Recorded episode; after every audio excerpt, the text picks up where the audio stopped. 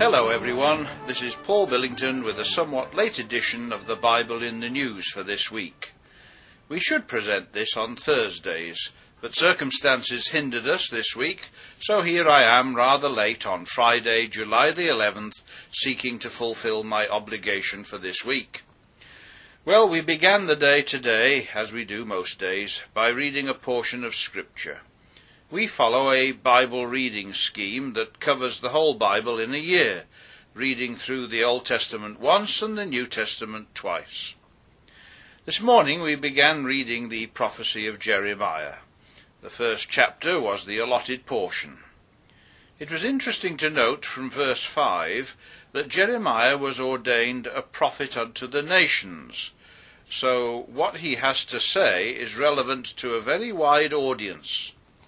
Verse ten is worthy of notice as well. It reads, "See, I have set, I have this day set thee over the nations and over the kingdoms, to root out, to pull down, to destroy, and to throw down, to build and to plant." So Jeremiah tells us of the future of nations and of kingdoms, of their rise and of their fall.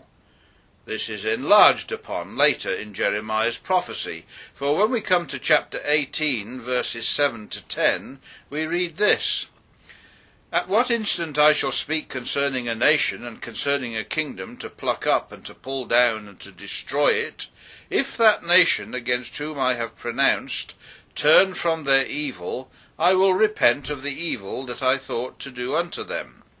And at what instant I shall speak concerning a nation, and concerning a kingdom, to build and to plant it, if it do evil in my sight, that it obey not my voice, then I will repent of the good wherewith I said I would benefit them." Now this teaches us that the rise and fall of nations are not just chance happenings. National prosperity and power are directly linked to the behaviour of a nation and to its response to the Word of God. This is a principle that governs God's dealings with Gentile nations, and it is He who brings upon them what they deserve.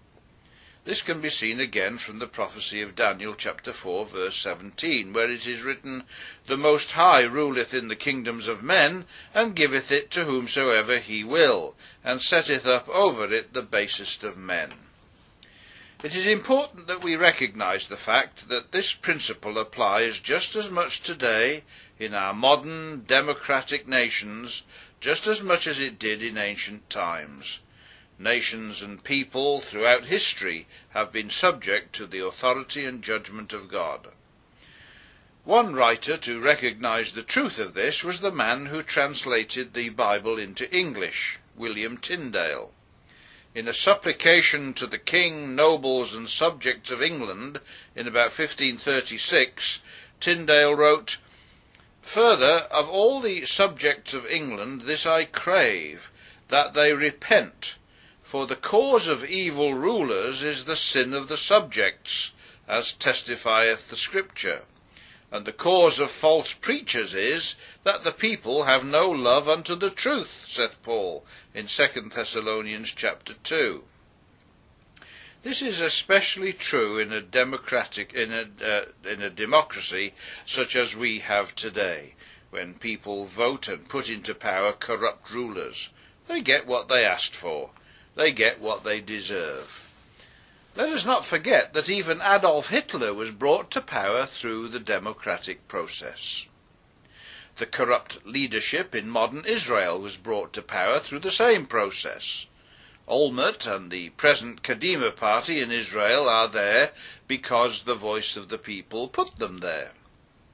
So it is that in Jeremiah chapter one, we see how the nations would be brought to fulfill the word of the prophet. As the prophet beholds the vision before him, he sees the word is to be hastened, verse twelve, and he sees a boiling pot, and speaking of the corrupt nation of Israel in his day, there follows a prophecy of coming judgment. "Then the Lord said unto me, Out of the north an evil shall break forth upon all the inhabitants of the land.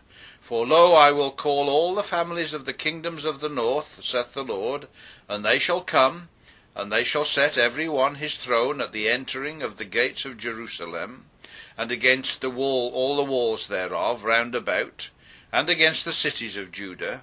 And I will utter my judgments against them touching all their wickedness, who have forsaken me, and have burned incense unto other gods, and worshipped the works of their own hands. As we read on in this prophecy of Jeremiah, we shall learn of the judgments that were brought upon the nation of Judah.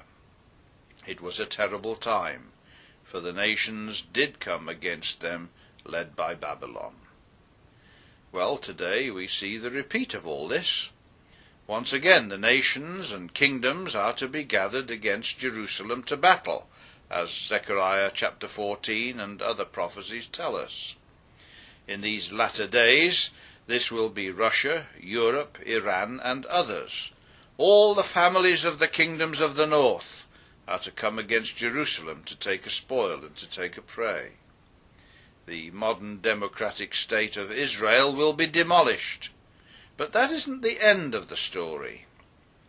As we read on in Jeremiah, we learn that Babylon and those nations that demolished ancient Jerusalem were themselves to be soon demolished. Babylon would become heaps. So it will be again when Babylon the Great, Revelation chapter seventeen, is judged. So it is that Israel and the world today is approaching a time of trouble such as never was. Read about that in Daniel chapter twelve verse one, Luke chapter twenty-one verse twenty-six, and so forth. It is approaching Armageddon. But upon the ruins of this corrupt society, the Lord Jesus will establish a kingdom of righteousness and holiness. The invitation of the gospel is for us to join him in that kingdom, the restored kingdom of Israel. But we can only do so if we fit in. We ourselves must develop righteousness and holiness, so that we can be at home, as it were, in the kingdom of Christ. As we see the day approaching, let us prepare ourselves under the instruction of the Bible, and in the mercy of the Lord Jesus, so that we may enter into the joy of our Lord. Visit us again next week, God willing, w w w dot bible in the news dot com.